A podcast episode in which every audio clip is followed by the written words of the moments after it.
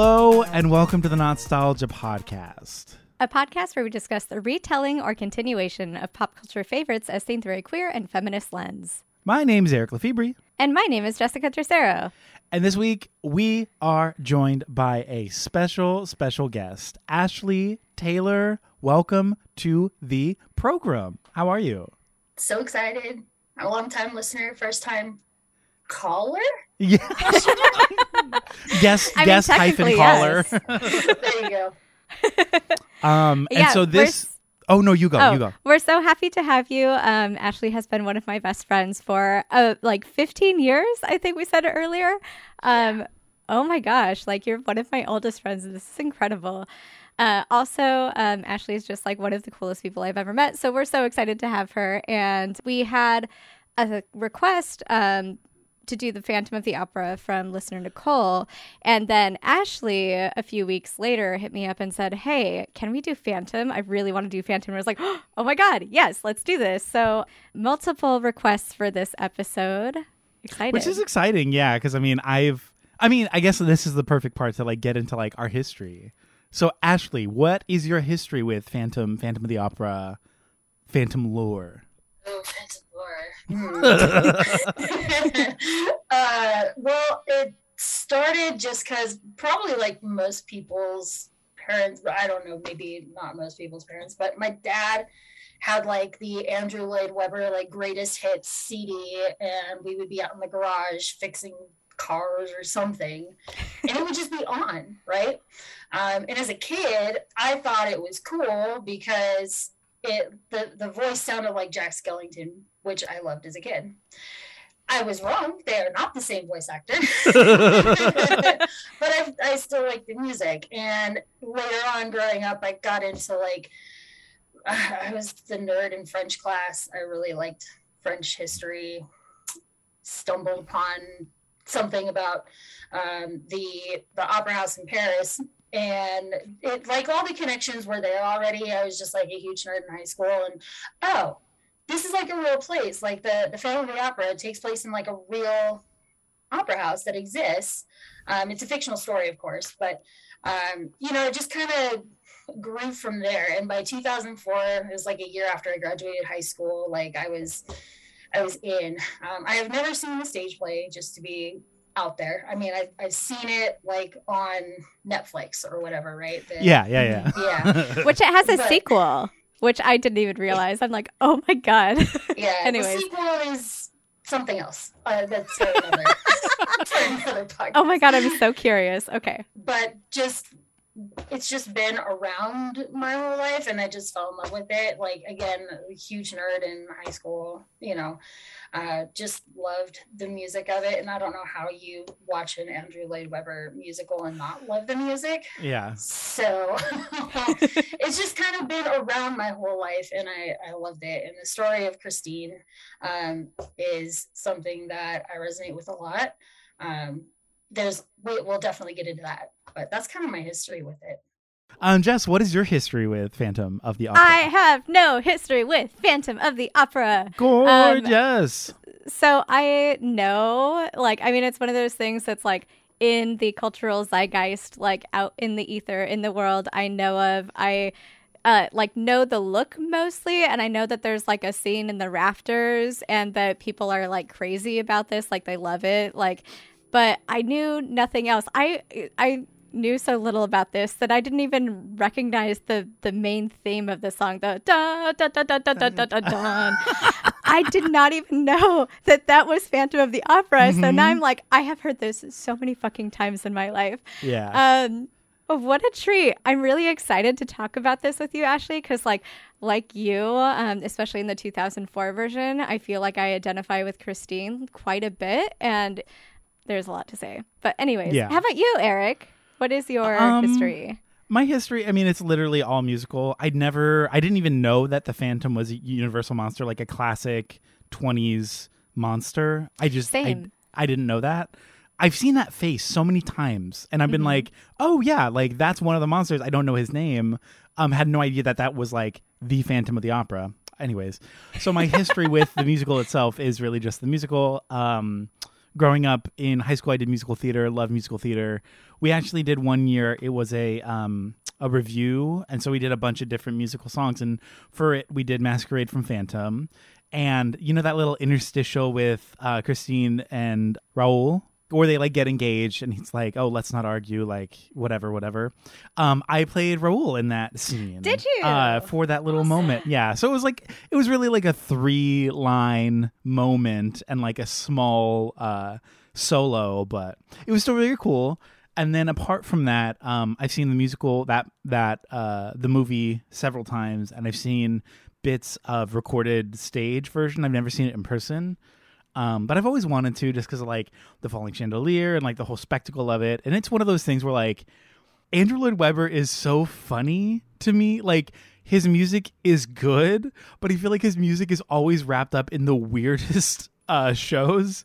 Like I don't know, like Cats is like a mess. Wait, but did it's he like do fun. Cats, too? He did Cats. I know Cats nothing is- about cats. Cats is a mess and it's fun and some of the songs are fantastic, but as a show you're like, what? Um and some could even argue with Phantom, like it's a cool story and like great, and some of it's like, wait, what? um, and then what did he do? Jesus Christ Superstar and like a Joseph and the Amazing Technicolor Dreamcoat. So he's done like a bunch of cool stuff, and he's a great musician. And I think he makes some of the most iconic like hooks, like that ba ba ba ba ba, and like I mean, Music of the Night. Like everything, there are so many good songs in this that are just like earworms. And because he loves to do like um, reprisals where it'll be like that's the song but we've already heard it we've heard the coda and now like he's gonna pull it back like 17 other times like casually where you're just like you're hearing that little do do do do do do every like five minutes he makes shit get stuck in your head so i like his stuff for that reason anyway that's my history with uh, andrew lloyd webber and uh phantom phantom of the opera is what we're doing here Bring it back. yes I Yeah. had no. Again, I've heard Andrew Lloyd Webber, but I've never like known what he's been attached to. So I feel like I'm just like this podcast is expanding my horizons. So thank you, everybody, and we love growth. So you guys get to see this growth. Growth. Like, oh my gosh, um, cool. Should we should we talk about it? Let's do it. Let's get into this first one.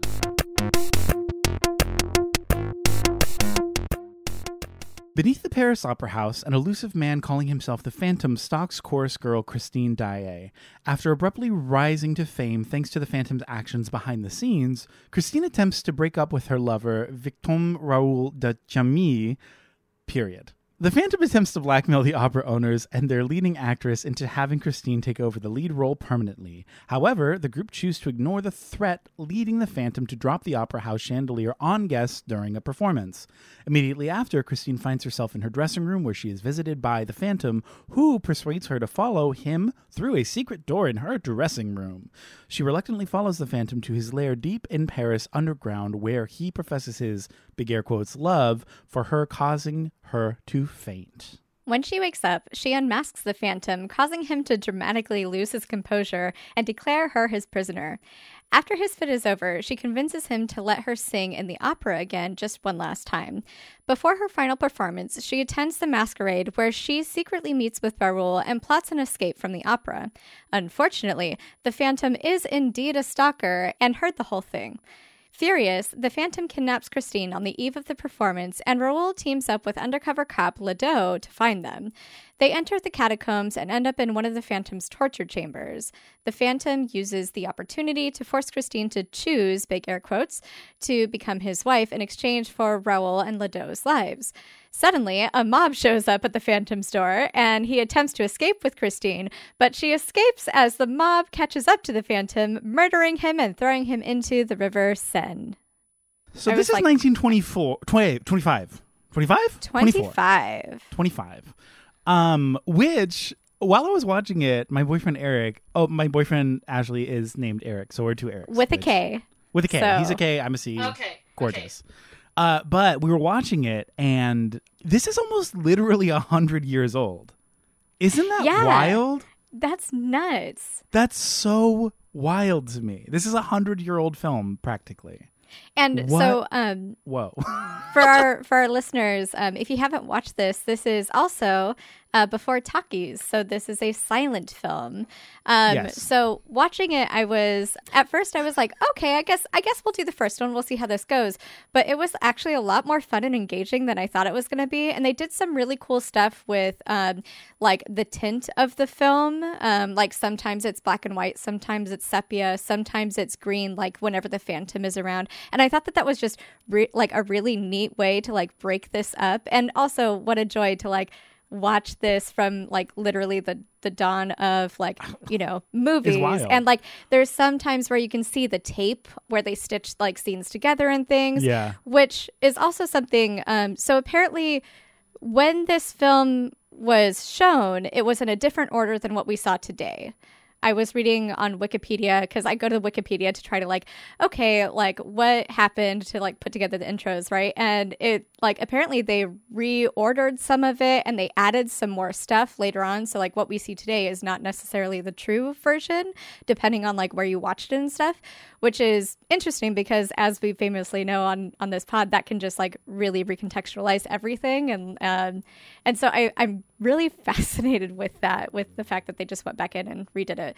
But yeah, it's um it's very good. It's on Amazon. Anyways. I, I want you said at the beginning of that you said before talkies and in my head I was just like you mean the chip like talkies like T A K I S I was like wait when did they start like what isn't that Frito Lay like when did Frito Lay begin I Um, love your brain so much, Eric. I like it didn't even dawn on me that you were talking about like talkies the movies my gosh I was just like oh yeah snacks hundred percent Yeah, 100 I 100% agree. I mean, it's an, it was interesting watching it because I my my history with like silent films is very sparse. Like I've seen very few of them. Um, ultimately because I think they're very boring. like I don't, I'm not super engaged with a lot of silent films in general, apart from a very few. And this one was like it was actually way more enjoyable than I expected.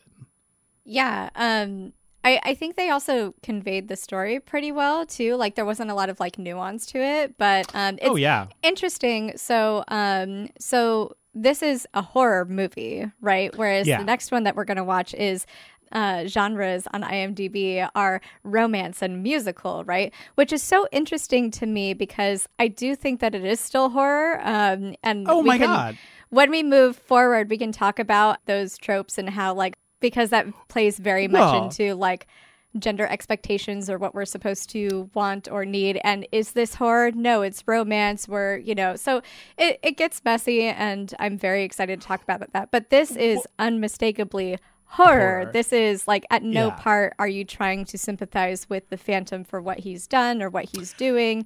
Um, and, I, also like I. I just also love how big of like a toxic fandom story it is. Where he's just like obsessed with her. She's like, You're my star, you're my goddess, you're my pop diva. Like, it is you. You bang out all the hits. I've known you forever. I'm your number one fan, girl. Let's go. Like, I need you on stage. I will burn this fucking place down if you do not perform tonight. Like, I am waiting for tickets. I will literally blackmail the owners of this place to get you in the role. And it's so funny to me. Like, it's like obviously it's scary and obviously it's toxic, but he is such like he's so silly. He's like he's so gay and it's so funny to me like like i don't know i was saying earlier some of like the quotes where he's like he sends all these cute little letters and he's like dear Carlotta i advise you to be ill. Love the phantom. Or not love the phantom but like like might as well have been like heart phantom. Like i advise you to be ill. Like and Um, he's just one of my favorite uh, lines that he said is like when Christine runs into like his bedroom, presumably, and his bed is a coffin, and she's like, "What the fuck?" And he's like, "It keeps me reminded of that other dreamless sleep that cures all ills forever." It's like, "Oh my god, you're so emo." it's so cool he's so emo I had the same thought. Yeah. He's just like, I love that quote. And I mean, I have so many quotes because the other one is like when she takes her mask off and he's like, "Er," and then uh, he's telling her, he's like, I like glut your soul on my accursed ugliness. I'm like, oh my God, that's so cool. Glut your soul on my accursed ugliness. Like, take it all in. I'm gross. Get it through your fate. Like, he is so dramatic. He is so drama and it's so funny. And he like throws the biggest fits too. Like he does for being this like big little incel baby. He's like, just like It's so he's so funny and silly. You're you're so right. Like, and I had that note, especially for the next one, where he is like that big toxic fan that like is just online. That is just like, oh, you're the best. I'm gonna do everything to make sure that He- you rise to stardom and take credit for her success, and you know, like all, all these things. And so then also to feel like he, uh, that ownership over her, like because he talks about that a lot in here. Where I mean, he's so good at like verbal manipulation, right? That she is literally hypnotized by him. Where he's like literally telling her what to think and telling her what to do, and he like call in this one specifically, he is like, "You're my slave." I'm your master. Like he's using all of this language, and I'm like, okay. And he's like, I'm gonna prove how much I love you, slave. And I'm like, oh my god. It's a lot. it is so much. Well, and the worst part of all of that is like he puts it in a framework of like, look, I've been training you for at least in this version months. Mhm. Yeah. Okay, Months. I've Oh been my training God. you for months. Uh, by the way, I placed the world at your feet because I did whatever to Carlotta or whatever. Mhm. Like I'm willing to poison people to make sure you freaking Yeah. sing, right? but he's like, you owe me. But then there's a lot of other talk about like how she's going to fix him somehow. Like, Yes. um, I also picked up on exactly what you were saying too. Yeah. Like a big, ch- a little chunk of my notes is about him convincing her that she's the only one that can save him. Well, also using using her like big air quotes purity and like angelicness as like Mhm. as as like a, a salve as like a tool for like problem solving for him like Indeed. like that what was the quote like i'm aroused by your purity first and foremost Yes. nasty Yes. get out of my face but secondly he sees her beauty her skill and like the future she has ahead of her because like there's a level to christine Daae where she is like she's very competent and good and like Mhm. capable in every capacity even though other people don't really see it because of carlotta right she's the the boss she's like the nepotism She, kid. she's the the diva before. Yeah. Yes. So things are as they are, but Christine obviously when given the chance, she gets out there and shines and she's it. He sees that and I, I, I think it's like he wants everything that she has, her future, her beauty, her everything, and he's guising it as like a if I have you as a romantic partner, I will inherit all of those things by proximity. Which is just like Yeah. A, no, that's not how that works, and B, go away. Like I'm sorry, and I know that we get more backstory in like the next one, and I'm sorry, like the world hates you and they hate the fact that you don't look uh, like a lot of other people, and that's like really unfortunate and that sucks.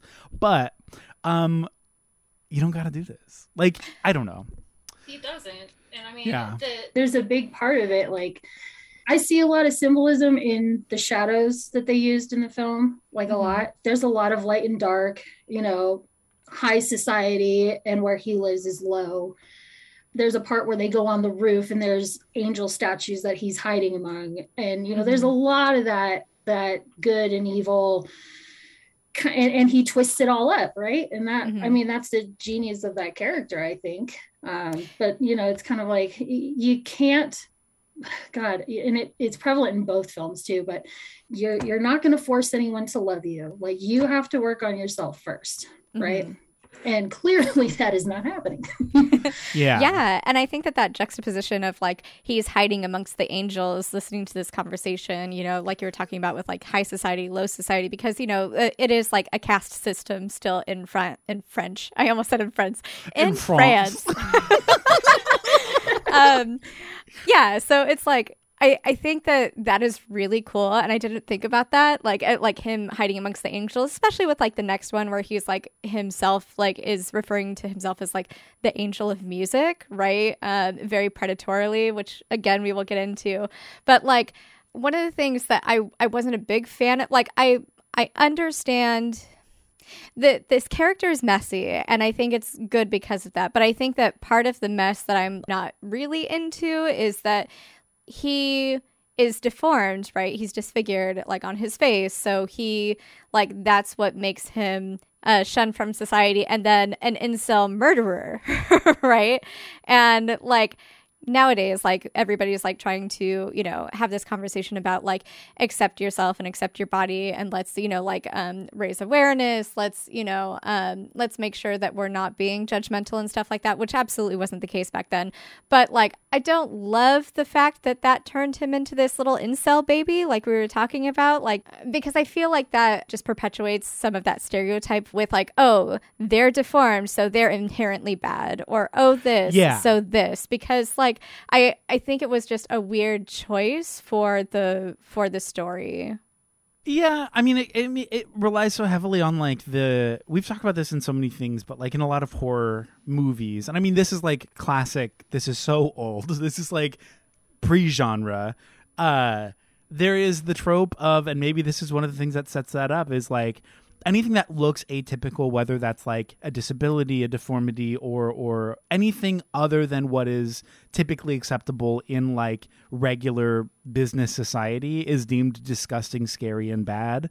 Like without any sort of like empathetic perspective, any any sort of like compassion. It's simply disgusting. We, in most horror movies, and that includes like age shit. Like anybody who's like 70 plus like "Ew, they're gross and like old and it's like oh that's so scary and like it's such like a boring trope Insert old to- beach by Lit- yeah i mean well base level. He wants love he wants affection and that's just ugh. There is a line that I really like from him, kind of talking about this, where he, he says, um, and says, uh, big air quotes, because it's like projected onto the screen, which is great because there's not a lot of lines in this movie, but like, you know, whenever I, I think they did a good job of like having very pointed dialogue, which is great. So um, kudos to this film. He says, if I'm the phantom, it's because man's hatred made me so. If I shall be saved, it's because your love redeems me. So, like, a lot of him just wants to be seen as a person, and I think we can all absolutely relate to that, right? And we all have our own insecurities and things like that. But because he was shunned, he essentially, it's like a self fulfilling prophecy, right? So, like, I think when we look at that line, which the other one doesn't really have this line, right? Where it's like, society turned me into this. I didn't have a choice, right? And I mean, of course, yes, you always have a choice, but I like that line being there because I feel like that's at least kind of acknowledging, like, you know, it's not saying, like, oh, I am deformed, therefore I am bad. It's like, well, society fucked me up, you know? yeah it's because that because then that whole conversation dips so hard into like incel shit where Yes, it's like it's it not me. it has nothing to do with me. It's everybody else and i'm the victim. I'm which to be fair sure that's part of it but that's not entirely it right? Correct. there is self accountability there is there should be a conversation about like action. Like what have you done on your end? And it's like oh all of these bad things that include murder kidnapping and grooming. Cool. So Mm-hmm. maybe it's not just society? Like maybe it's also you um Correct. yeah There's there's there's symbolism in his backstory too. I know we're skipping ahead a little bit on this, but did Yeah. you see that card that they pulled out of the office or the library about him? Yeah. i don't remember where they were talking remember that. about like he's he was born in the middle of a massacre uh, self-educated musician mastered the black arts right? Um, so he was exiled to devil's island and he was diagnosed as insane. And now he lives in the torture chamber where he was tortured. So like a lot of this is icky and working against him. I think if he wasn't again if it if so much of him wasn't centered around the deformity then i think like yeah it, it's 100% incel stuff but like they're trying to like gain our sympathies because of that so it's just it is weird Like the thing about knowing somebody's backstory is you can you don't get to forgive the crimes that he's committing, Mhm. but it does make it understandable and easier to process for everyone who's going through it, right? yeah part of that massacre, like France has gone through many revolutions. The the Bolivar massacre took place in 1848. So, I mean, if you do the math, he's a, a little bit older in that sense. But it's part of the Second French Revolution. And I didn't take the note on it exactly what it was about, but it really was focused on like the right to work, no matter your circumstances. So for Okay. a guy who has a facial deformality, being shunned by society, like he probably can't get work. Like he probably can't mm-hmm. in, in that time. So, I mean, you start to think that he was born during this time, like his parents were affected. There's a little bit of generational stuff going on there. Um, he got sent to this place called Devil's Island, which okay, mental health treatment probably not very great. yeah, Devil's Island. Yeah, like of course he would want to escape. Like who wouldn't? So okay, maybe you yeah. can kind of understand. Like okay, this is why he escaped here and did this because he's a self-educated musician, and of course he's going to go to like the place that that has the the best music around, right? That's it's mm-hmm. Paris Opera House. So um I get a little bit of backstory on that, but that does not excuse, you know, yeah, people. Yeah. Oh yeah. I because I love I love context, especially, and this is something that we talk about a lot. Is like well written villains are always the ones that, to some degree, you can sympathize with, right? Like you can see like justifiably, like I understand where you're coming from. Does that make it right? No, but character wise, as somebody in your circumstance, do I understand some semblance of like why? Yeah. That doesn't make it good. So that to me, I love when I miss that card. Because to me, I just thought it was just like, mm, where is he? Like I There's thought, so I thought we missed the backstory so in this one. Um, but yeah, yeah con. I love complex villains. And yeah, he's and a I, good one. Yeah, absolutely. Like it, like there's even for a silent film, we have a complex villain, which I think is really interesting and really great. But yeah, like I do think that things that I liked that he was doing, blackmailing the owners, right? Being like, give me my box, give me my monthly stipend. Like, great. That is the kind of stuff that I can get down with, right? But like, uh, and we we had this conversation, Eric, on like other pods too, where it's like, you know, yeah, take revenge on the people that shunned you, take revenge on these people. But I mean, he right now is just like and maybe this is why he's drawn to Christine because like she does represent that innocence that he so wishes that he has or that he like could emulate because he's just been so fucked up by the world, you know, and and and shunned and everything that we're talking about. So I love him taking action on everybody else, but Christine doesn't deserve that. And I think that the way that he's just so predatory, because he obviously, uh, like you were saying, Ashley, he is older than her, right? He is absolutely very specifically targeting her, even more so in the next one, right? Where he's like, You are going to sing my opera. Like, you, I've known since you were seven, Ew, is going that- to be the one to sing this. So just like grooming her through, like, in, in all of these ways to the point to where when he kidnaps her, he has a whole room set up, and he's he's got uh, makeup and jewelry and a wedding dress and a, like a literal whole room, like just yeah. just dedicated to her and these things. And so, um, uh, one of the things I identify with with Christine, like uh, mostly in the next one, because I feel like in this one, Christine isn't really a person. She's more of an object. She doesn't really have a say. She is like, you know, there for the Phantom to kind of project what he yeah. wants to be onto her. And Raoul is just kind of like, you know, he doesn't really want to save her like it, i don't know it's it's she's, saves her but it's like yeah. she's more objectified and everything right so yeah. like but having this conversation about what it looks like to be targeted and what it looks like to um, to be groomed and to um, be manipulated and to feel bad, like because especially in the the next one, he really plays on that like feel bad for me, feel bad to me to the point where she kisses him, and I'm like, oh my fucking god. But um, but yeah, like, and I I think that that is just a really interesting thing. And I love that in this movie, it's horror. And in the next one, it's presented as romance. And I think that that is something that as like a society we have decided that oh it's still romantic even though it's a little bit weird i mean it's still like you know telling us how we're supposed to how we're supposed to well, want to be yeah. sought after this sort of thing so like because it's not just horror you know it like literally it's romance slash musical like i have a big problem with that and i'm excited to talk about that in the next Same. one but in this one it is horror and it is absolutely like even when she's um sorry i'm going on a whole rant but when no, um she's taken the first time by the phantom right she goes through the mirror and you can tell she's like trying like she he's hypnotized her right? To or like you know uh, black magic whatever.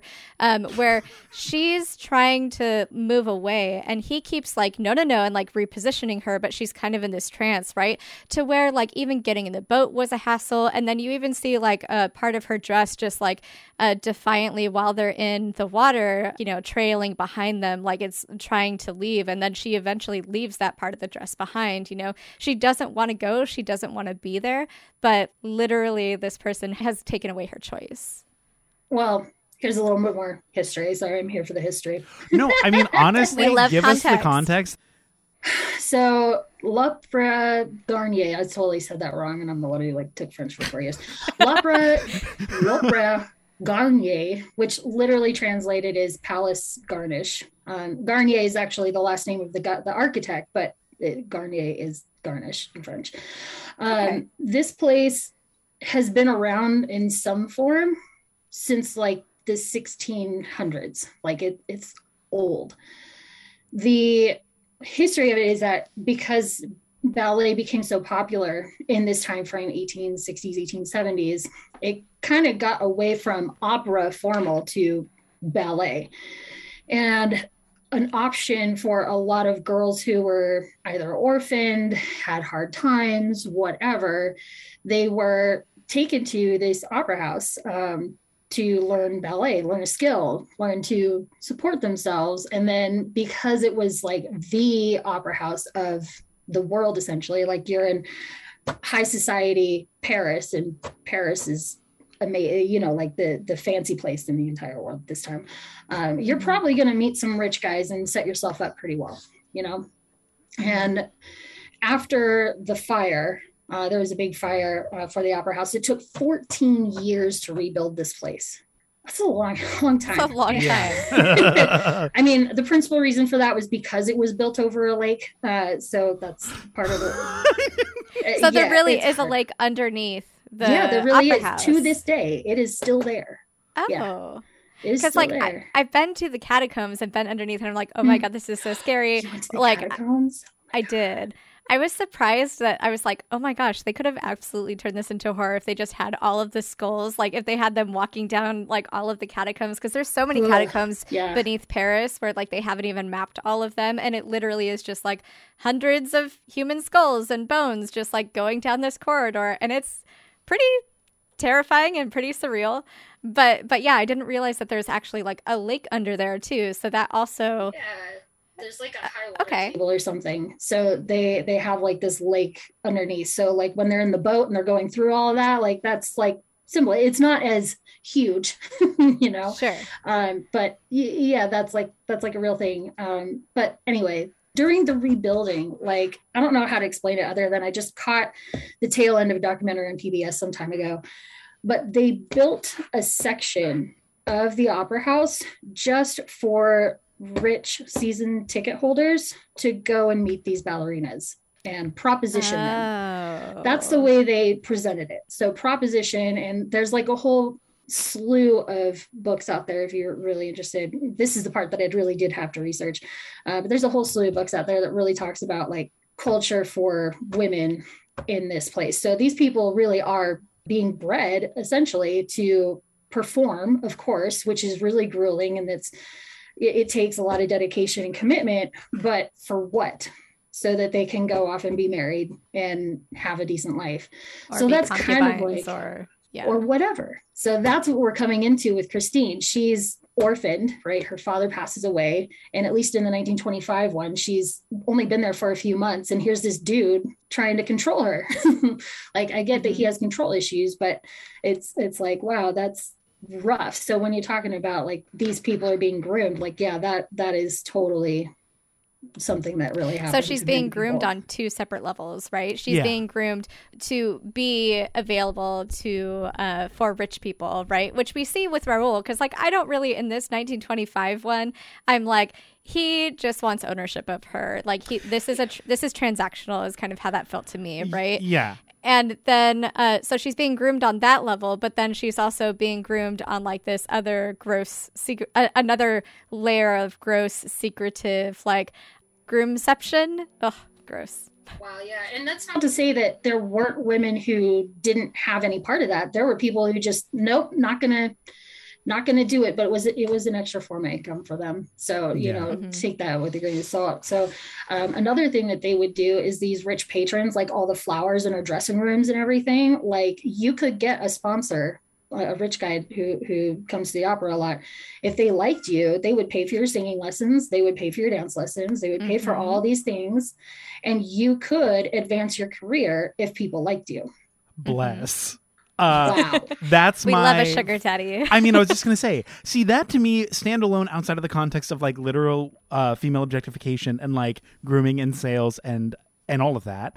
Uh, that by itself, it's like, oh god, sign like I want that part. Like sign me up. uh, oh, you think I'm talented? Like yeah, daddy, give me money. Like that's it. I my my yeah. form of like service to you and payment is like to succeed you will see me succeed and rise, and you can be like, "That's my girl," and, and be hot, it. and be that's, hot. yeah. Oh God, what a dream! Um, I mean, um, just yeah. again, just that portion because that's like, I think that that's like the coolest version of it, where it's like, I have money. This person is really talented. I'm gonna sponsor them. I want to see them go far.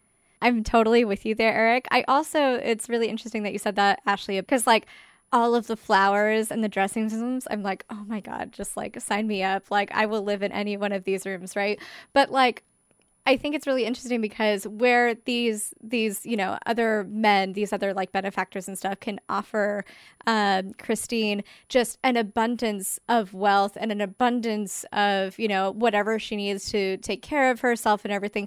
All he can really offer her is a single red rose. That's it, just the one. That's all that he can give to her, right? And he still feels like he owns her and that she is his because he taught her how to sing a few scales, you know? Yeah. It's interesting just because this is such an old movie that, like, there is no nuance in like the fact that women aren't people like like at least in like some of the more modern conversations like yeah that's still rampant and like obviously these are movies through the male gaze by men for men largely and women still aren't like are people kind of, but like in a way that like makes men look cool. Um, back then in this one, it's very clearly like, oh no, they are just they're literally just so we can like sell and perform. Like we are breeding them, like you were saying, to be a commodity, to be a be a product. They're not people, um, despite what anybody else says. And just the the the the the the sort of brazen way that that's presented in this, I was just like, oh yeah, that's right. like, yeah, I mean, Okay. It's really quick, but there is a there is a scene It's like eight minutes in where like all the ballerinas are backstage and they're they just saw the phantom and they're all freaked out. It's like a quick clip, but there's like this dude like fluffing up some girl's dress and it looks yeah. really bad. Yeah. Mm-hmm. really bad. And it, that's when I'm like, it's still there. And I wonder, I wonder to this day because I'm not in the performing industry. I wonder if fandom is still kind of like that. Like you can support people by purchasing their music and doing all this stuff and being a fan, but then what other things are out there that people do because they think it will get them something in return. Ashley, I can absolutely tell you 100% that this still happens. A big reason it's... why, before I found the DIY scene that I'm in, so I will never be a giant crazy musician because I started to play in LA and, and a couple of places, and it was uns- like people literally like threw me up against a, a wall and said, I want to fuck you so hard right now. And I said, Hey, my husband's right over there. And they're like, I don't care, and tried to force me in the bathroom. This absolutely absolutely still exists. And payola also, if it's not like, you know, like sexual favors or anything, payola is still absolutely rampant and absolutely does exist. And nepotism babies are crazy. Um, even like Billie Eilish She's it's, a nepotism yeah. baby. She, her parents were have lots of money and are absolutely successful. And like, even though sure she recorded like in the garage with her brother, like they had every opportunity, right? Ariana Grande too. Not to take away from these people's talent, but when we're talking about like benefactors, right? When we're talking about access to music lessons or to you know um, to different resources that like you know me, I don't have, right? Like, or, you know, like somebody that doesn't come from wealth or doesn't come from proximity to that, like, to that world already, that is absolutely something that still exists it's, it's, really very you're, predatory. you're getting the shitty end of everything at every turn. Like when it comes to like finding the space to play exactly pay for play that whole bullshit but then secondarily like with fans a lot of the times because of that proximity to like this really affected me um i own a part of that like i know you now and i want to be cl- like that like toxic fandom that toxic like i know you more than you know yourself and it's like oh no that's not good yeah, it is just still very predatory practices and everything. And it's it's very hard not to say that some people don't make it like, you know, from where they're at and everything without that, but it's still I mean, especially right now today with like the economy, with like where we are as like, you know, millennials or Gen Z, I mean, we have no wealth, you know, like am I going to be able to like live on the shows that I play? No, sometimes I'll get like 10 bucks for playing a show. Maybe. yeah You know, it's a whole thing. well i feel i feel like there was a nice little transition in here we're talking about how it's been a hundred years and nothing has really changed for women um i feel like i don't really have any a whole lot else to say about this one but it's a great place to get into the next one because of how much has changed but simultaneously how much has like not when it comes to the way that women are treated in these stories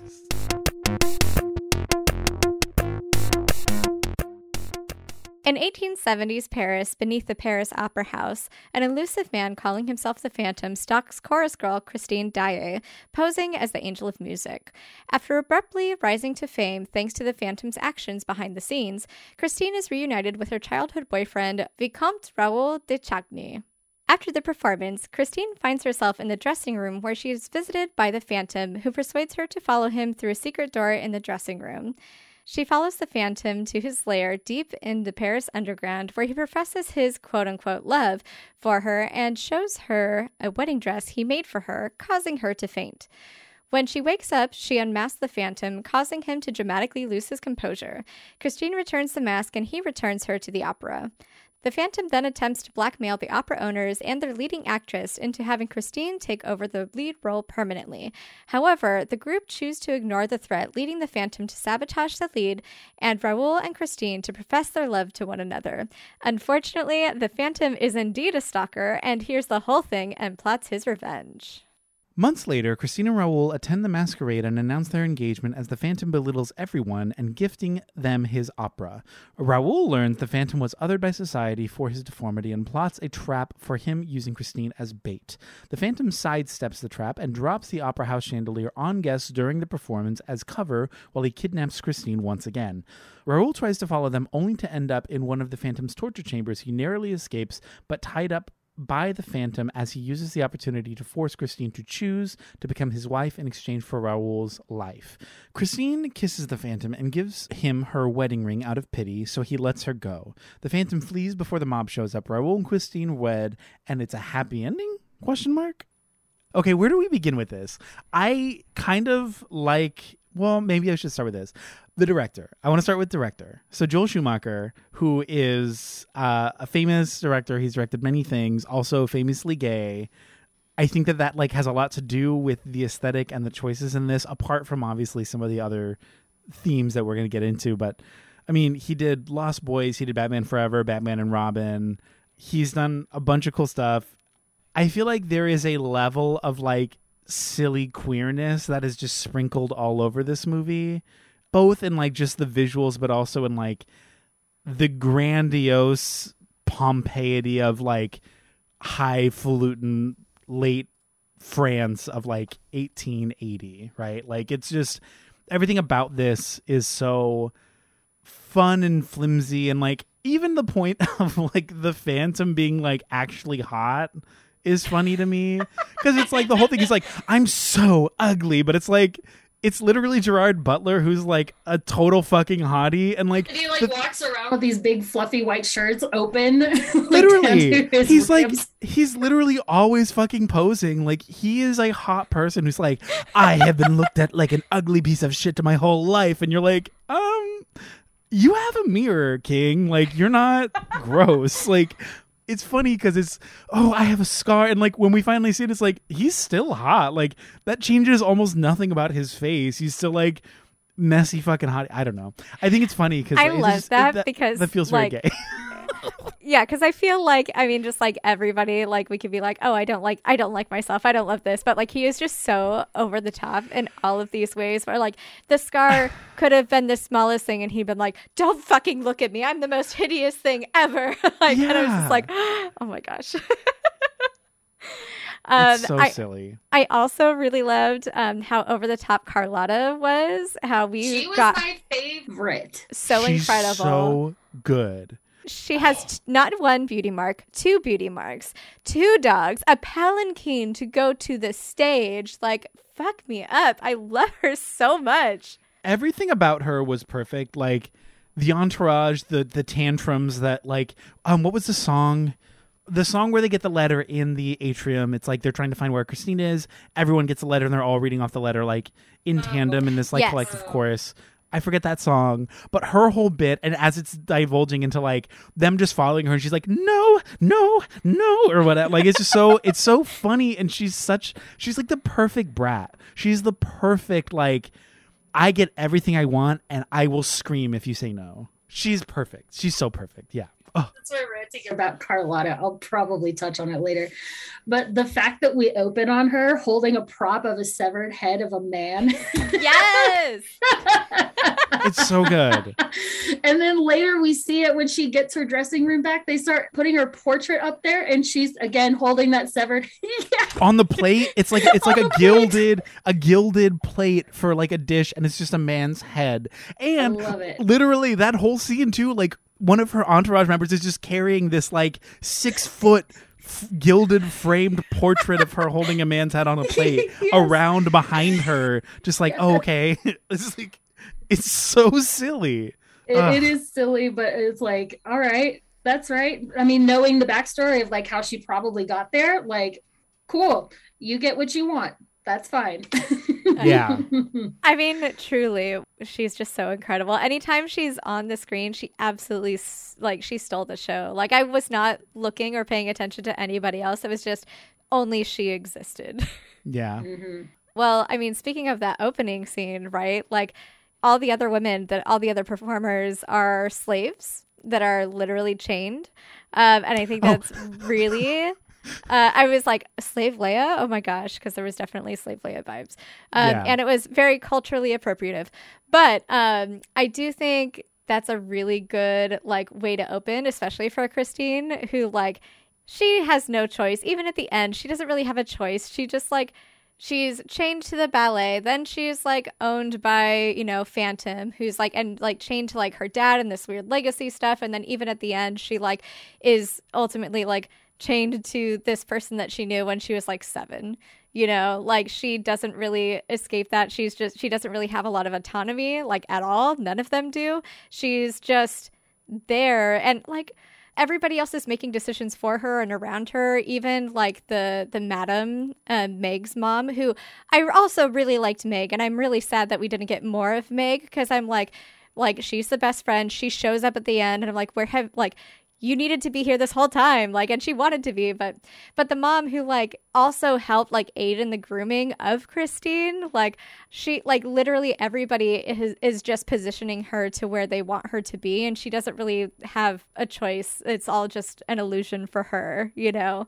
Well, I was I was gonna say this is like what we were kind of touching on in the last one, and also my biggest issue with this movie is that there still is this resounding level of again, if we're looking at it from a genre perspective, it's romance, and like this isn't a romantic story at all. Like th- there's nothing about Christine's relationship to the Phantom that is romantic, and I feel like these moments that are supposed to be um, if we're looking at them at face value, uh, it's her being kidnapped, liaised, poisoned, and hypnotized by her fucking stalker.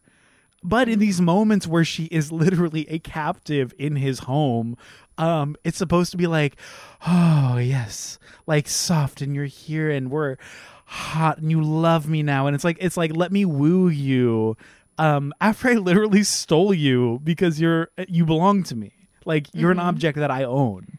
Um, Well, and she's aware of it at, on some level, right? Like she, uh, and she's aware of her objectification and of her being a, a tool for him, but she's okay with it because she thinks it's like the angel of music, which I want to absolutely get into, like the stuff with her dad and everything, Yeah. and like how that kind of like there were signs girl and you needed to just like you know you needed to trust your gut and Yeah, not in just- this instance your daddy's word right but like just but she Yeah. um she literally says like she she calls herself his mask like and she like uh says that they hear him through like the phantom through her right? So she doesn't even take credit for her own ability or where she's at.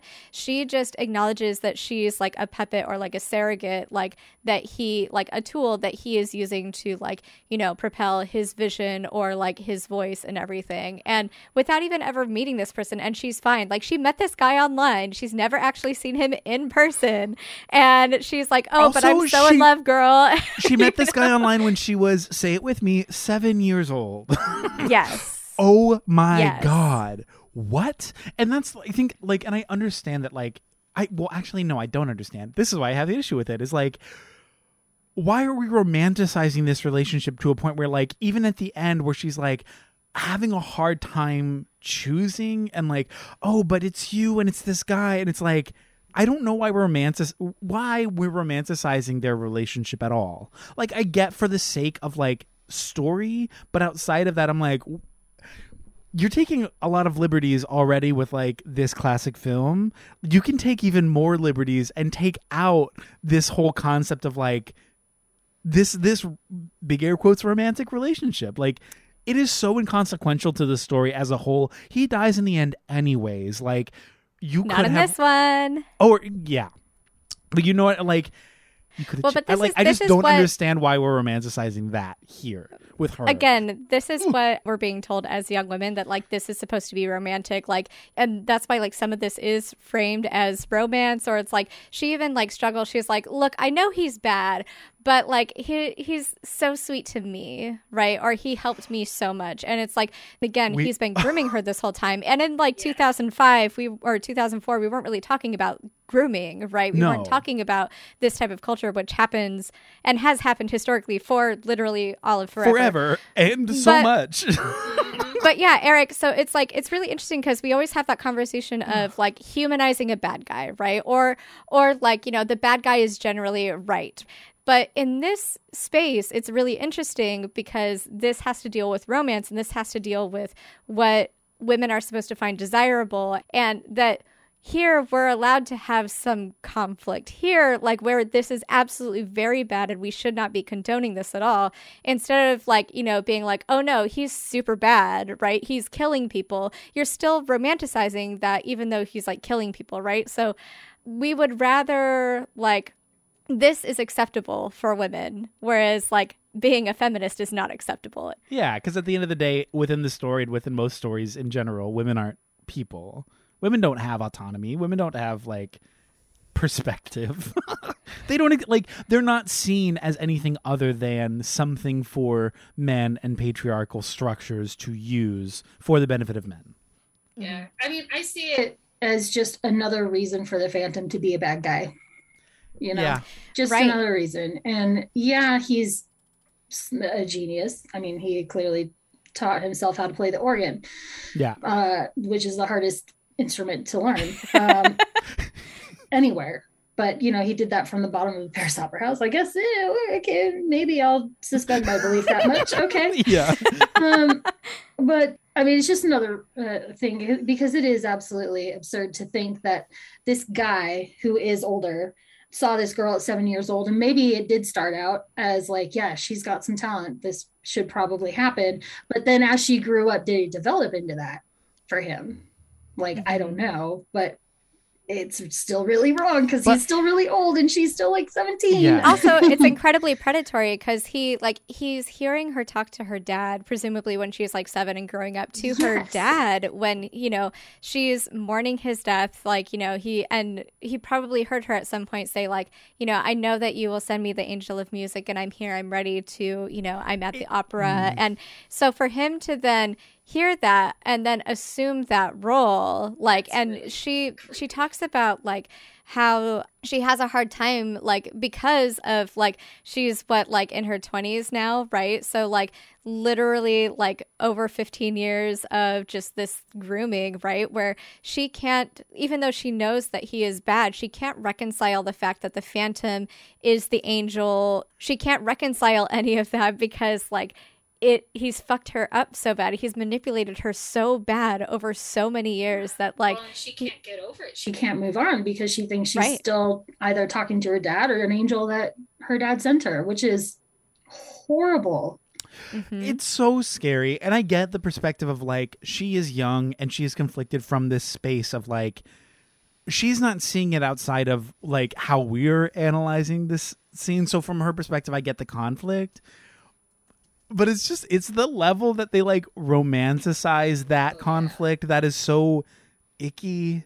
Like, to me it feels like trying to because like they're like you were saying ashley they were like like he obviously is a genius right like he wrote this whole opera he did all this but like that's like trying to defend not that i think he's a genius but like harvey weinstein or trying to defend somebody that has done like you know that sure they have talent. Sure they have done done so much or you know like i don't know they're a great painter they're a great artist they're a great actor director writer whatever. But like that doesn't mean that the abuse that they predicated or like you know uh, that doesn't excuse any of that right? But like in this it's like oh but he's a genius though. And it's like mm. yeah, it's. wait a minute. Also the thing one of the things that i find the the most traumatic about this is the phantom essentially turns christine's like passion into her trauma to where she has to leave the opera. She can no longer sing. She can't even this thing that she's worked all of her life to do and to be and this thing that like was also this connection with her and her father right? Like through music through all of that.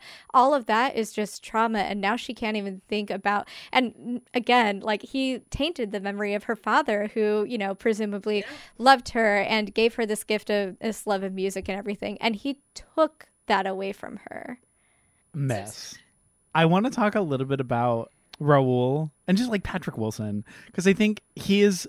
It's like the funniest, uh, nothing character in this movie. I feel like Oh my god! when he went to the bathroom, when the when in the masquerade, the the Phantom comes down the stairs with uh this like incredible outfit with like this badass like sword that like has like a skull as like the hilts, right? Like, and in the middle of his descent. He literally is like, I gotta piss. And he walks away. And I was just like, oh my God, really? Like, He's- is this. he, he's such a like a funny because there is a level to him that you're like, okay, there's like an earnest care outside of like obviously the understanding that again he is still a man who thinks he's owed her.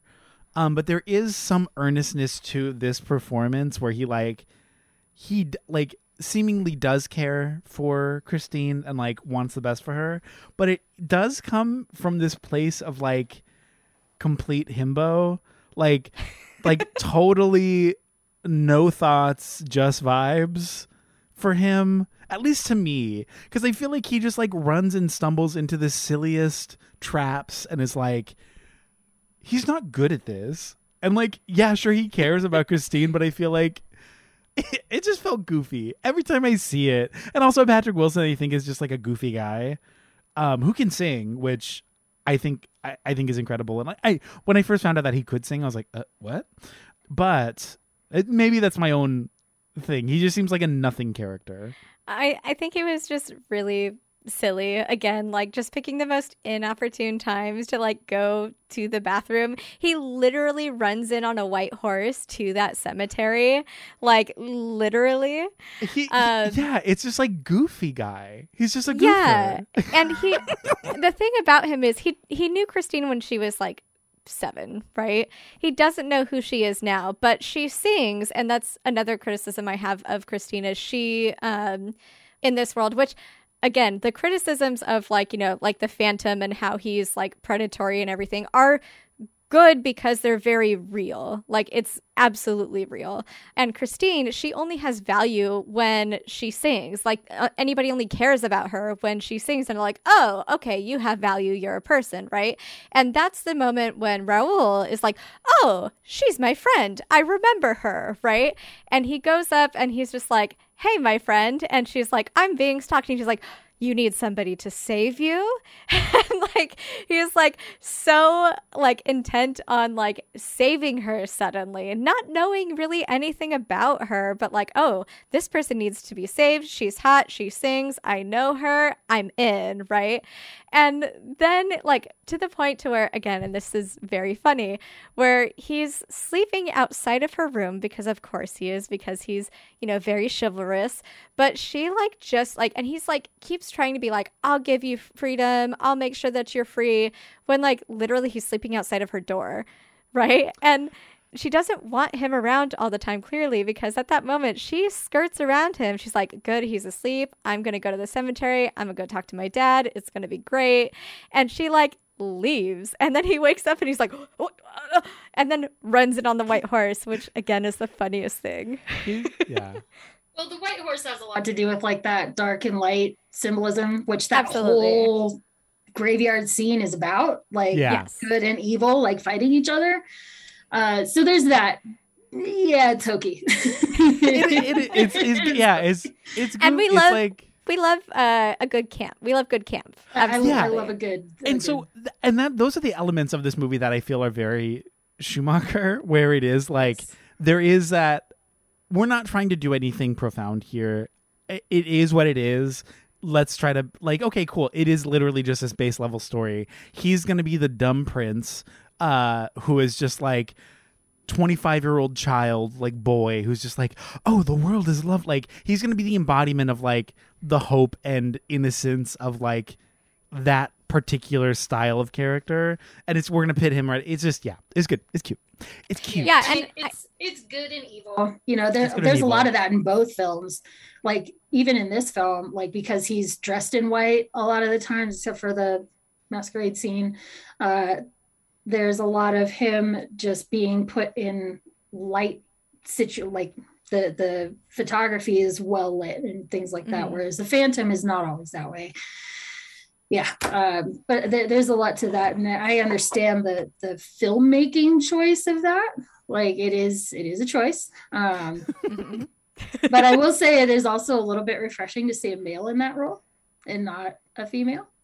Does that Oh, make sense? and like the the silly no thoughts just vibes yes Yes. yeah well that's part of my thing is like i love it because it is just like he doesn't know like he's he's obviously not like a damsel. He's not being damseled but there is a level that like he has no capability.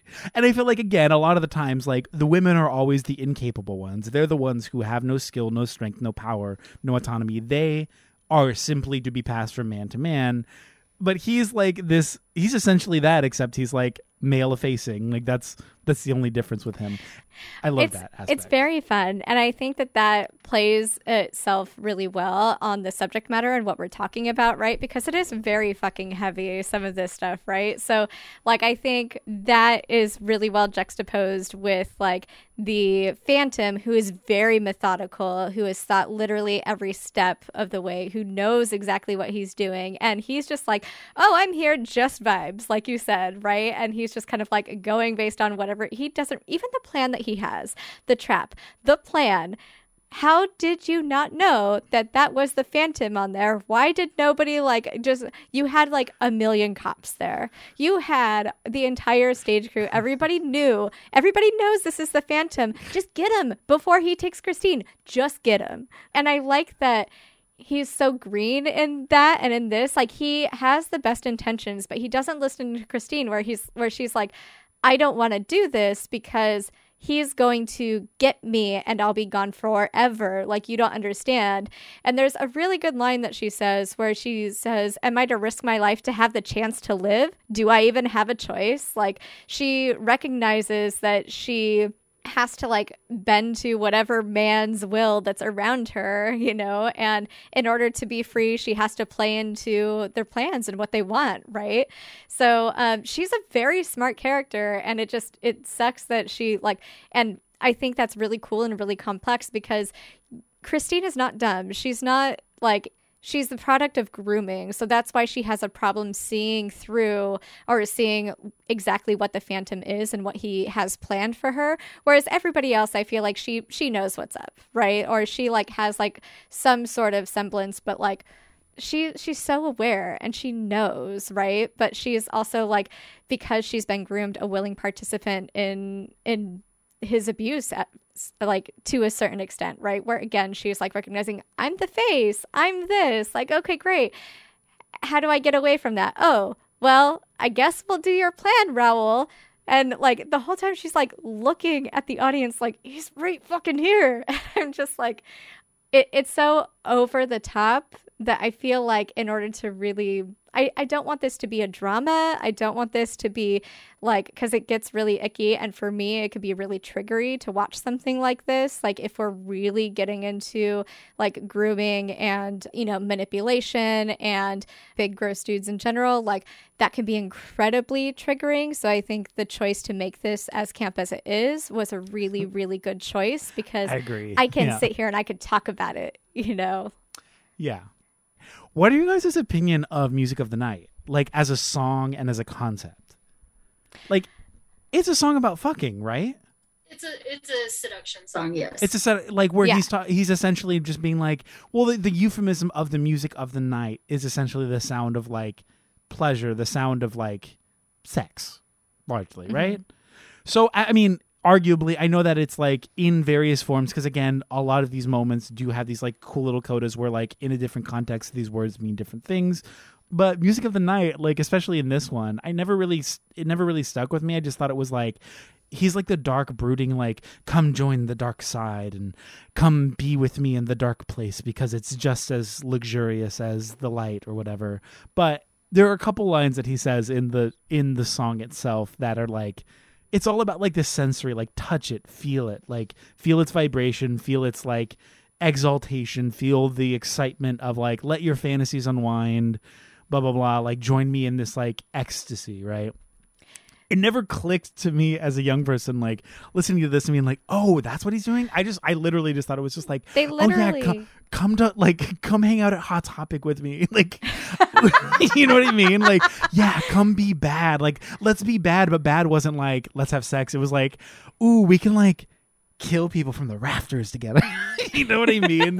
I like so this this is the first pass that i've had with this song where i've been like oh he's like this is like sexy song I mean, there's like literally a line in that song because it's like in his his opera, right, where he comes Mhm. out on stage, where he. Sorry, I don't know the names of the songs, uh, so thank you for. Uh, yeah, yeah.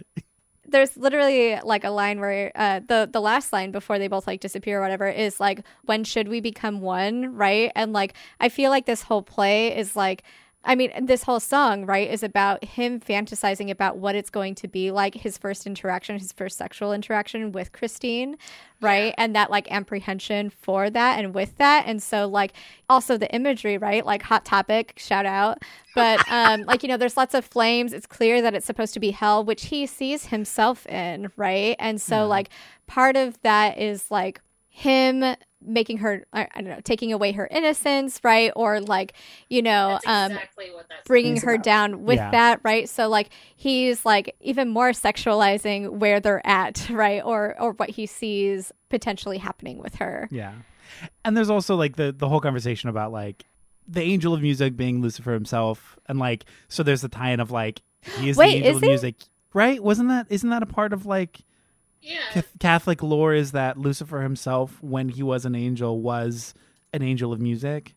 And so like when he fell to hell that I mean part of like his job in heaven was to be one of like the the heralders one of the ones of like the exalt like the the prince of exaltation who would like shout praises and be like this animated musical big like yes. I I think it's like debated but there is conversation around him being a literal angel of music.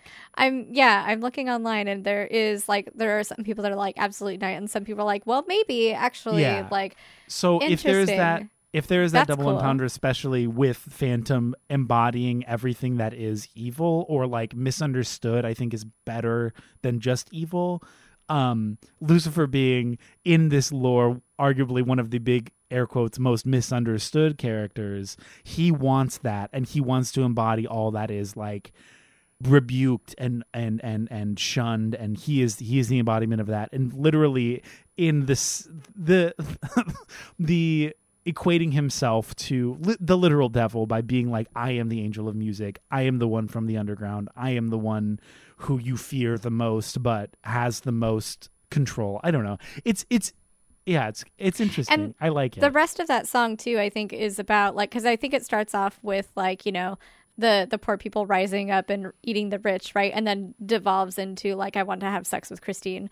Um so um we're getting kind of that stuff that we were talking about with the last film. Like that's like instead of having that one line that one really great line that you pointed out ash it's the uh it's just baked into that song which i think was cool but Yeah. then it's like he can't even like he can't just think about that or concentrate on that because like hey girl you know yeah And I mean, that whole scene, that whole Hellfire scene, that I don't know if you caught the name of that uh that opera that he wrote. It was called Don Juan Triumphant. Yes And you've heard the references to, oh, he's a regular Don Juan. Like that's from like another opera. I forget what it's all about, but his speci- specific character is one who seduces women and just is done with them afterwards. yeah Mhm. it's Yeah. it's it's the it's the uh like the suave masculine like oh wow he's kind of a player and he's like so powerful and like women want him but he could care less Of Um, yeah. course, that is his. That's of who he course, wants to that's be. who he, He wants, wants to be, so and of course, that's like who he wants to cast himself as in this role, right? Of Again, course, such an incel move. it is it is the most 14 year old boy bullshit like oh yeah i've had i've been with so many girls like it's so it is so childish and so adolescent like and that's who the phantom is at the end of the day i mean literally one kiss and he's like ah, fuck like i actually don't know what to do like he like panics and like runs away like you know what i mean it's just he is he is the most adolescent incel figure. I do think it like w- did we talk about his backstory in this one Not yet. yet? Not yet. So that's one of the big things too about this is where we do get into a little bit more of his backstory and about his relationship with um Madam Madam Giry? Uh, Sherry. Madam Curie is somebody totally different, Eric. Madam Cherie. What did I say? Curie, Madam Curie, and I'm like Eric. That's somebody else. Oh no. Okay. Her. So we get the whole backstory about how like she watches him get beat up for money in the cage, and then um, as people leave, she witnesses him kill uh, his abuser, and she helps him escape. Which I like because it is still like, yeah, sure, he's killing somebody, but it's coming from this place of self protection, and and and it makes his story more complicated because again it does feed into the conversation of like cyclical violence and generational trauma where like this innocent kid is put into this impossible circumstance because of his physical appearance and the way that he's completely rejected by society. And now he is this villainous character who's doing similar violence against this young girl in a way that would like so you're watching this happen in real time and so there's a complexity to it and there's also some complexity to like how we feel about Madam Madam Sherry. Sherry Yeah. how how we feel about her because like she's aiding him she's letting him do this she's she's aware of everything that's happening and she's keeping quiet about it for the sake of like this this history this hor- historical context that she has with him Well, not only that, but she's also like, um, she sees him, she pities him. She's like, "Oh my gosh, go under here. Like, I'll we'll talk in a minute." And essentially, she, like, and this is like this is a very performative. It, to me, it just is performative activism or performative allyship, right? Where, um, she is just like, oh, it's okay. I'm so sorry you're dealing with this. Let me help you. And her way of helping is like putting him in the like in, in the catacombs where nobody's ever going to find him. And is she feeding him? Yes. Is she making sure he has what he needs? Yes. But is that helping him? No. And then she's presumably the only person that like he really has any sort of a friendship with or anything right? Or any sort of communication with. And that communication then like rather than like not necessarily teaching right from wrong because then that gets into like a whole other conversation right? But like having meaningful conversations with him and like you know like maybe like trying to like reintroduce him to society or like help or anything she just is like here stay out of the way and be down here. And she enables his like grooming of Christine and she like encourages it. And she like even tells Christine like he's proud of you tonight. You did well right? And all of this stuff where she shelters her daughter from um from him. And she's like don't you dare go back there ever. Don't you don't go in the dungeon ever. No no no.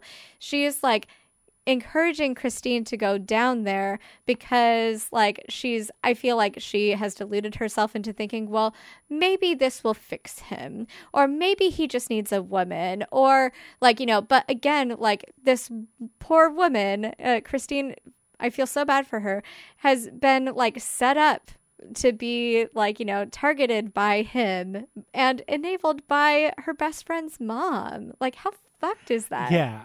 It's a weird, fucked up situation. And again, at the end of the day, Christine triumphs because she is just so capable Yes. and so positive. I mean, literally, an impossible situation where like all the adults in your life who you trust essentially um have double crossed you and set you up for literal fail- failure, and she's still, uh, because of her capabilities, is still able to like overcome them. But it is interesting to watch that her her character just because it is she's a mess and a problem, but also that intent of like trying to help him. I can see a like a a 12 year old who just watched this kid get the shit kicked out of him. Like, there's not like what other choice would she have to like help apart from like hide from these people who are trying to kill you? I'll bring you bread. You know what I mm-hmm. mean? But because like that that's a choice and that just becomes a regular thing for her even as she grows up, it's not really reconsidered and I mean, literally her Yes. sending sending Christine in there is like, girl, that's gross. You need to stop. Like that's not that's not cute. I know we've done like so much critiquing, but I do want to just like talk about the music as it stands because like in this one in particular, it is its own subset of like the movie. The, the music itself is like its own thing. I Um, know what it's you? like really sappy, but my favorite one is All I Ask of You. yeah, It's really sappy and really cheesy. However, because a man says uh, in the song, wherever you go, let me go too, to have a man follow you, it's that's pretty great. It, Yeah. it was a mutual thing in the end of the song, you know, like just wherever we go, we just go together. mm-hmm. That's what I like about that song. but him coming to the table first and foremost and being like, I will go wherever you need me to go as long as I get to be there. I That's get to be in your Yeah. presence. That is the dream. That is the success that I'm tr- looking for. Yeah. Ooh, it's so sweet and cool. And again, he's like such a sweet character. Big, big, silly little baby himbo, but he's like nice. He's nice. In this one, he's nice. Well, there's no ulterior motives with the himbo, Yeah. right? And we love that. And That's the way it should also, that's Yeah. so good for Christine, and that's exactly what she needs after literally being manipulated by everybody in her life. Just like to be like, oh, I always know exactly what you're thinking. This is wonderful. Thank you. Yeah.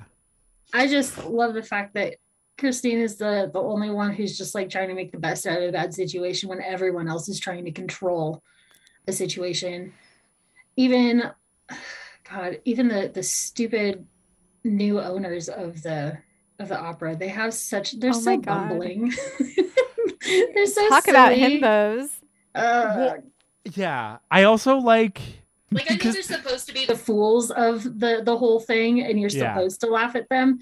But they have just sat back and done nothing just like carlotta said you guys do nothing. So if you, nothing happens this doesn't happen. Yeah. like god that, that was just fun. I, I in in my in my uh little head canon i 100% see them as a couple they're just like Yes. this couple who just like bought the thing and they're just like oh yes that and this and whatever and we're just rich and like the fact that the, one of them just keeps like it's like oh yeah like a junk business is like it's scrap metal it's actually scrap metal. and like it's just that seems like such a point of derision in their relationship in like a cute way, and it's just um yeah in my in my head that's how I see them. um but because like everyone else is so controlling and everything and at the very end like the big climax scene where like Raoul's tied up and he's gonna die, and the Phantom is like holding the rope and everything, and like this is your choice. This is the point of no return. And she just goes and pities him and is just like, what kind of life have you known? Like, what have you been through to bring you to this? Like to put someone like me in this situation and someone like him. And uh, there's a lot in there um, prior to that part where she's just like, whatever pity I would have had, I would have been angry for you. And then she mm-hmm. turns around and then is just like, there isn't a choice to make. but what I can do is show you grace. And she like asks for God for the courage to do something that she doesn't really want to do, obviously, but she's going to show him like, look, no one cares about your face right now like everyone cares about the choices you're making and she holds him accountable and just shows him forgiveness isn't the right word but it's like she shows him that you know uh, the word she uses is you aren't alone really and look this is mm-hmm. something that i can do and in that he's overwhelmed and like like you said earlier he's just totally loses his mind and just doesn't know what to do freaks out and lets him go which is probably the best escape plan i've ever seen uh, literally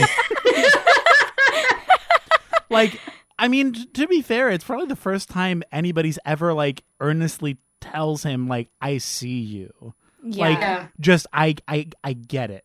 I get you and he understands it and like, oh yeah, panic. Mm-hmm. Like I've never been shown compassion. I've never been shown uh like any any semblance of like empathy ever. What is this feeling? I'm freaking out 100%. Yeah. And then as soon as that's done, like as soon as he lets them go, he goes to play with his monk, his his little chimp with the cymbals, and visits with what I saw this time. I didn't see it before because obviously I'm watching this in a different context now. But he visits with his inner child a little bit, and he's yeah. like, you know what? Yeah, just I just need to hide. I just need to hide now.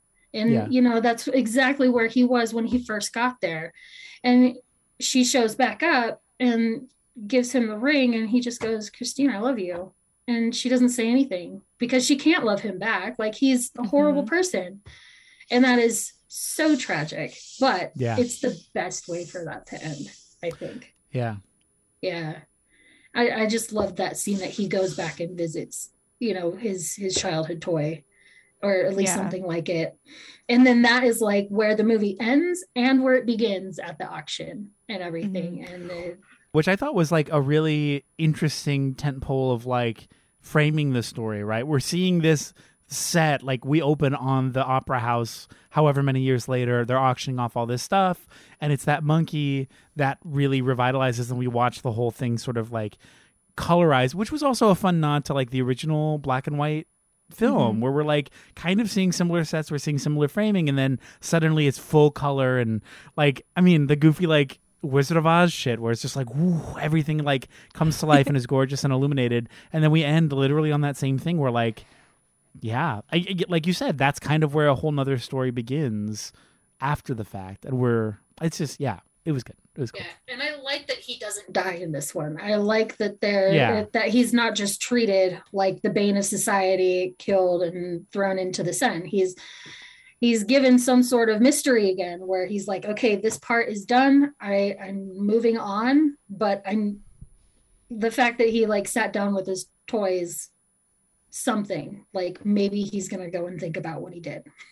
Yeah Maybe there's you know? some sort of recognition of that cyclical trauma that we mentioned, right? Where mm-hmm. he is like able to finally go and revisit that part of his past in a different light, in a different way, and then maybe move forward from there. Because I mean, like, presumably, I mean, I guess there's a phantom too, but we don't um he doesn't go and do this again right? Like maybe yeah. he does sit with his actions. Maybe he does kind of like try to reconcile that. I think that that's really cool and interesting. I'm a little bit like if you guys hadn't mentioned that i would have like never thought that because i'm way less forgiving. Um because i'm just like Ugh. i don't know if it's forgiveness not that forgiving. i would give him sure. but sure I mean, yeah. it's there's a little tinge of hope for him Yeah. to Yeah. to deal with it. You, know? what? Uncle Iroh was a war criminal, so like literally. literally. Yeah.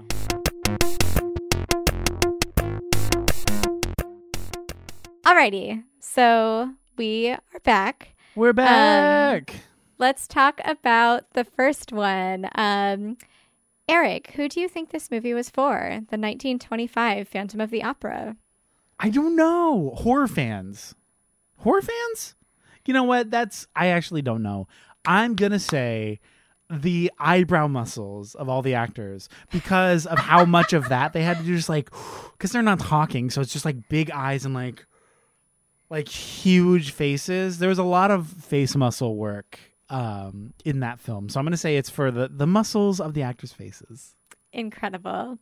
Ashley, what about you?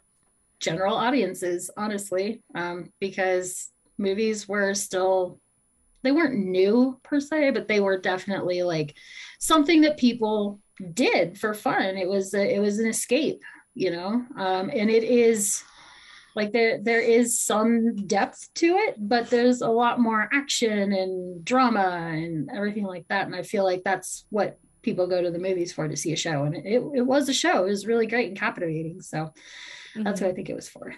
Jess, who do you think it was for? I want to say that it was for women as like a cautionary tale Oh. uh, against, you know, like weirdo internet boys. I was like, how so? Because, like, in this one, it's not presented as like a potential romance, right? Like, it is very Yeah. clear that this person is is absolutely predatory. They're being absolutely awful, and like she's hypnotized to go with him. She doesn't really like kind of go of her own volition. Like, I feel like there's there's a lot of things. So it's just like cautionary be be mindful ask questions you know um don't go to places alone i don't know but like just be cautious as a woman about like who you're around and who you're interacting with eric did you like this movie I did. I honestly, yeah, I really enjoyed it. It was much better than I thought it was going to be. Yeah. what about you ash I did like it. Um, I like campy horror movies anyway. Uh, so this just kind of like there's that nostalgia.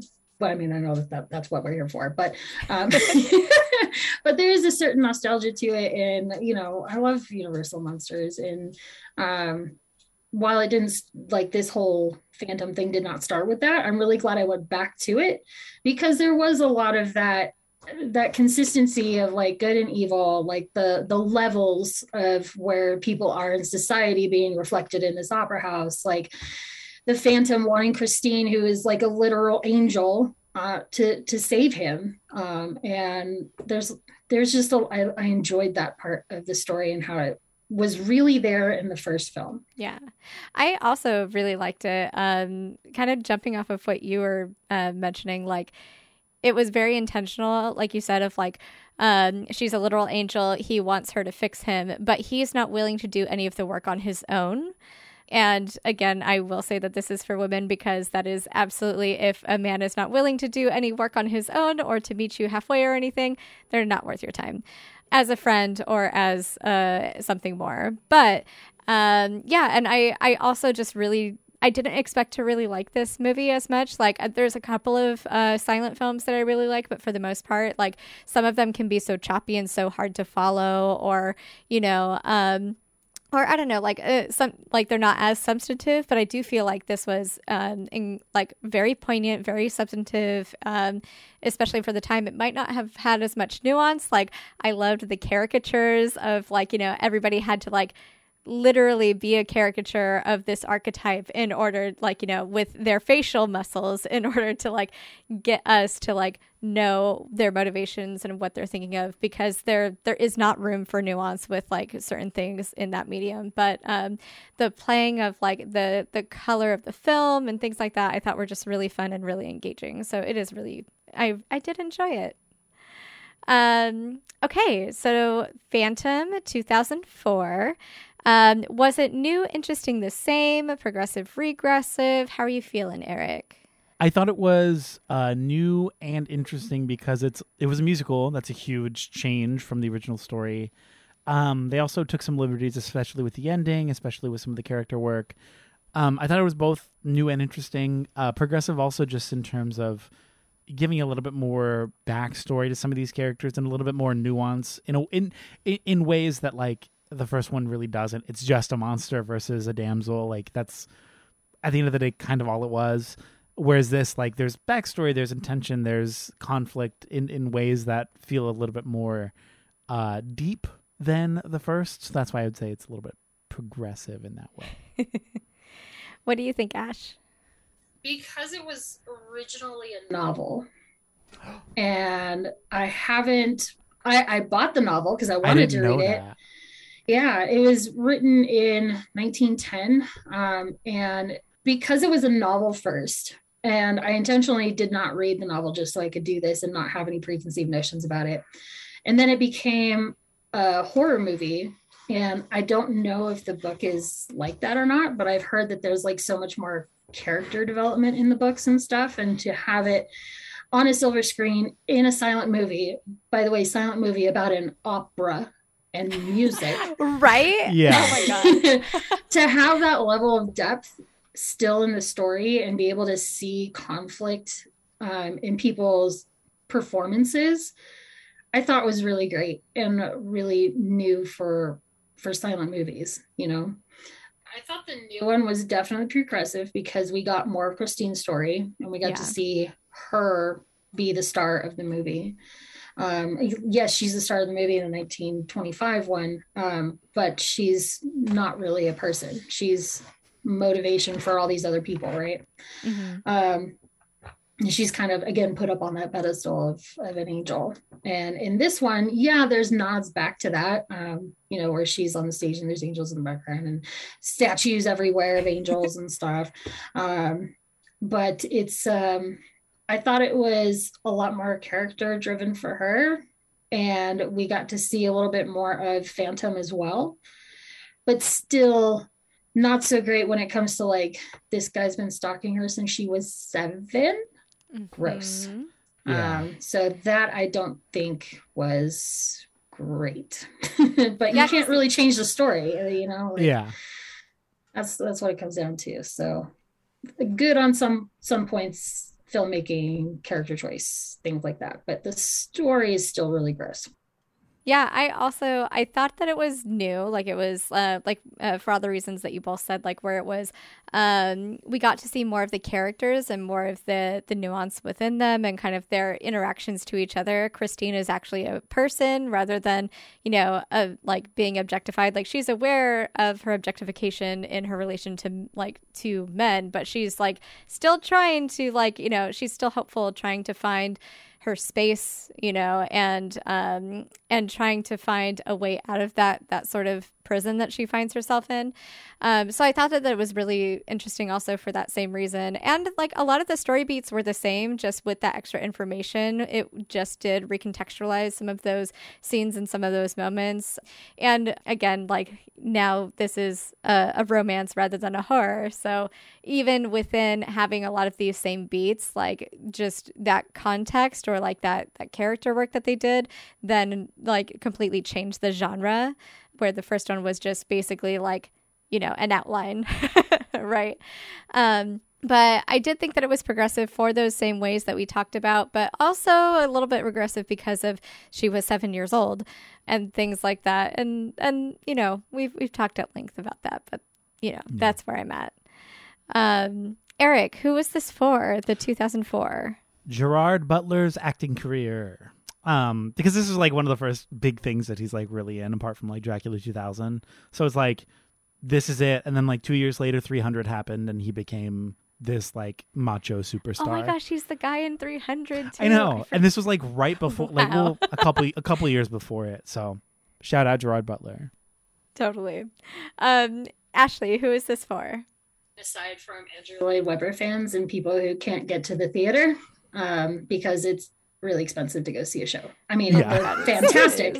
they are fantastic, but that hasn't changed. Like you, you still need to have some money to go see a show. Um, Yeah. aside from putting it in theaters and making it more accessible to audiences, I really think it was for people who love romance stories. You know, I mean, that's really what it's about it, for the musical side of things. Um, Did you think? I thought this was for, like you said, Ashley, the theater is very expensive. It is still um, very selective of who can, it's still a rich person thing, right?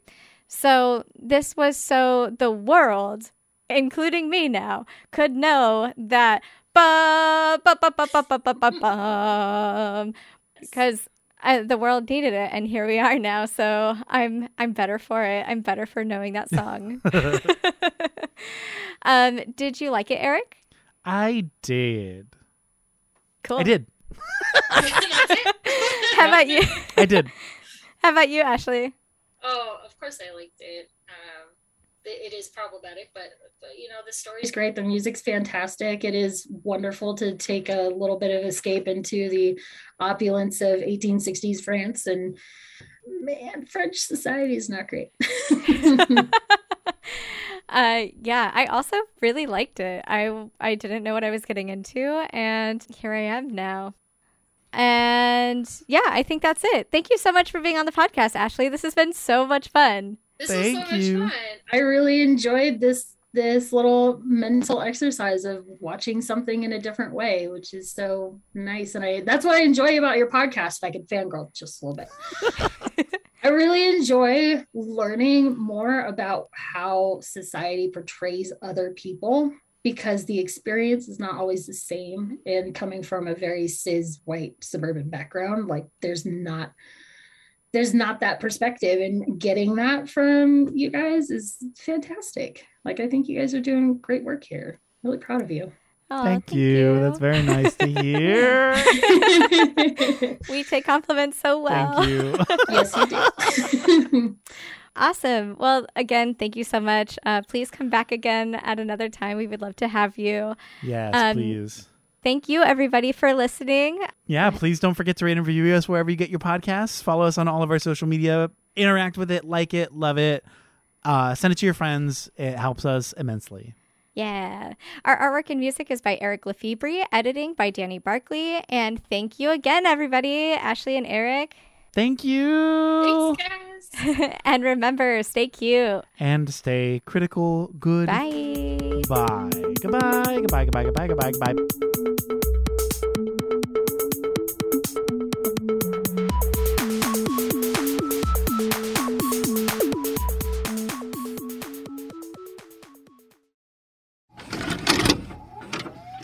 This podcast has been brought to you by the Nostalgia Network. Visit thenostalgianetwork.com for more. You enter the dungeon and see the evil wizard pointing his wand directly at you. He says, Show me a funny and delightful actual play Dungeons and Dragons podcast, or I'll consume your souls! What do you do? I take out my phone and find Quest Friends Forever on Spotify. I show him how to find Quest Friends Forever on Apple Podcasts. I share the Quest Friends Forever Instagram and YouTube pages with him. And you all get critical hits! Yay! Quest Friends Forever is an actual play podcast starring four friends with varying levels of Dungeons and Dragons experience. Join us for new episodes every other Wednesday as we embark on fantasy adventures, play fast and loose with the rules, and laugh at each other's shenanigans. No prior D&D knowledge is required to listen, so everyone can feel free to join the fun. Quest Friends 4, that's the number 4, like how there's four of us, ever. Find us on Apple, Spotify, or wherever you get your podcasts. That's Quest Friends Forever.